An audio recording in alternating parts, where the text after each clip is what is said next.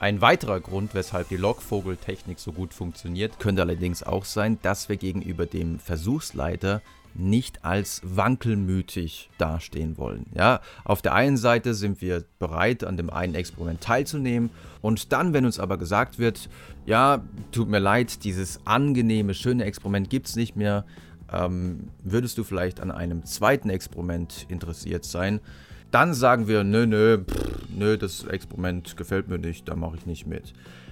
Man könnte jetzt vermuten, dass wir dieses Verhalten nicht zeigen, weil wir als konsistente, stabile Persönlichkeiten wahrgenommen werden wollen. Wenn das wirklich ein Faktor wäre, wenn es uns wirklich darum geht, wie kommen wir bei der anderen Person an, dann müsste der Effekt eigentlich verschwinden, wenn die Person, in deren Augen wir uns positiv präsentieren wollen, auf einmal nicht mehr von der Partie ist, wenn die auf einmal nicht mehr da ist.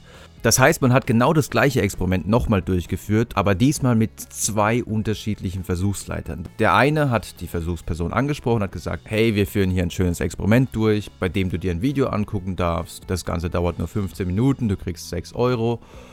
Und mit diesem Versuchsleiter geht man dann auch ins Versuchslabor.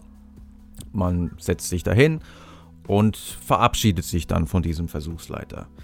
Kurze Zeit später kommt dann ein zweiter Versuchsleiter die Tür rein und sagt, Hi, sorry, dass ich dich störe. Ähm, ich bin Student der Neurologie und wir führen ein Experiment durch, bei dem es um die Konzentrationsfähigkeit geht.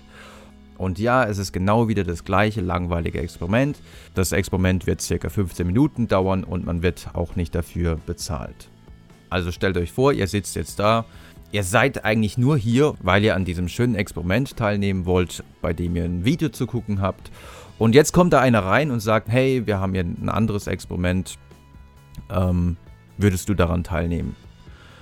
Wie würdet ihr reagieren? Ich meine, gegenüber dem steht ihr quasi jetzt nicht unter Druck zu sagen, ja, ja, klar, ich bin jemand, der Forschung unterstützt. Nein, sondern das ist ja jetzt eine ganz neue Person. Und trotzdem lag in diesem Experiment die Zustimmungsquote auch gegenüber diesem zweiten Versuchsleiter doppelt so hoch wie in der Kontrollbedingung, bei der man gleich von Anfang an gesagt hatte, ja, wärst du bereit, an diesem Experiment teilzunehmen, bei dem es um die Messung deiner Konzentrationsleistung geht. Somit scheint also Impression Management, also die, unser Bedürfnis, bei anderen Personen besonders gut anzukommen, nicht alleine für die Wirksamkeit der Ködertaktik verantwortlich zu sein.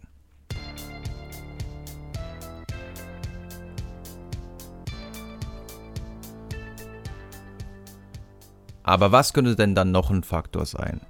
Naja, eigentlich haben wir es schon am Anfang kurz angesprochen.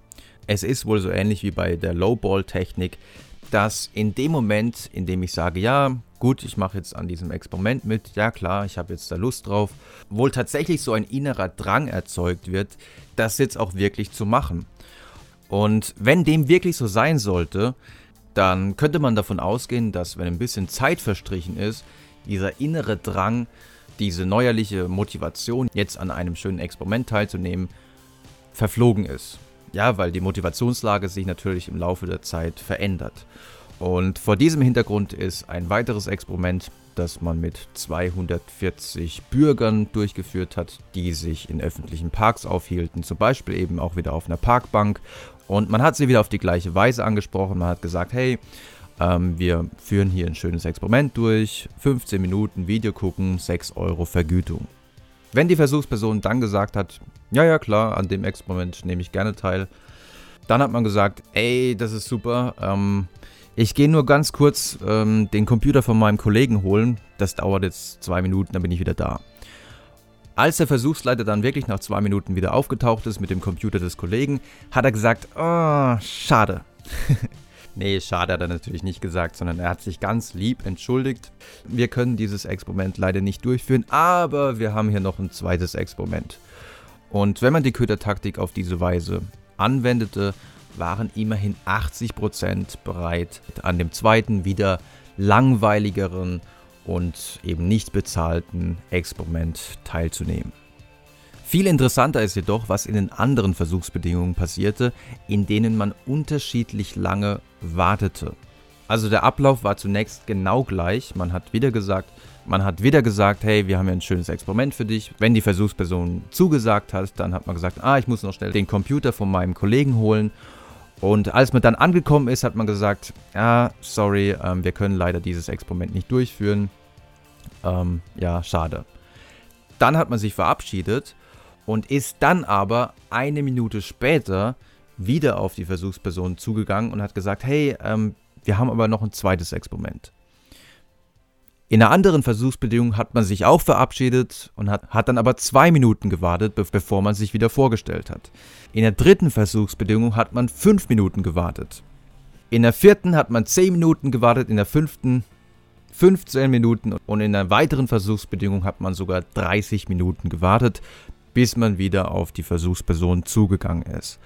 Und es zeigte sich eindeutig, je länger man wartete, desto geringer war die Wahrscheinlichkeit, dass die Versuchsperson an dem zweiten langweiligen Experiment teilnahm. Also es schien wirklich so zu sein, dass dieser Drang, den man vielleicht im ersten Moment verspürt, an einem Experiment dann jetzt wirklich teilzunehmen, dass dieser Drang schon nach wenigen Minuten dann nachlässt und somit die Ködertaktik nach einer gewissen Zeit dann auch absolut wirkungslos ist. Halten wir also zum Abschluss fest, die Ködertaktik gehört definitiv zu den fieseren und schon sehr manipulativen Techniken. Man ködert jemanden mit einem Angebot, von dem man ganz genau weiß, nö, nö, das werde ich ihm am Ende sowieso nicht geben.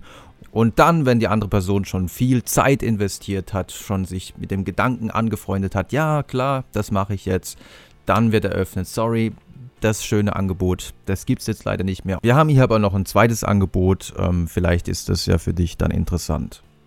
Das soll es mal für heute gewesen sein. Ich hoffe, ihr fandet es interessant und wenn ihr wollt, hören wir uns nächstes Mal wieder.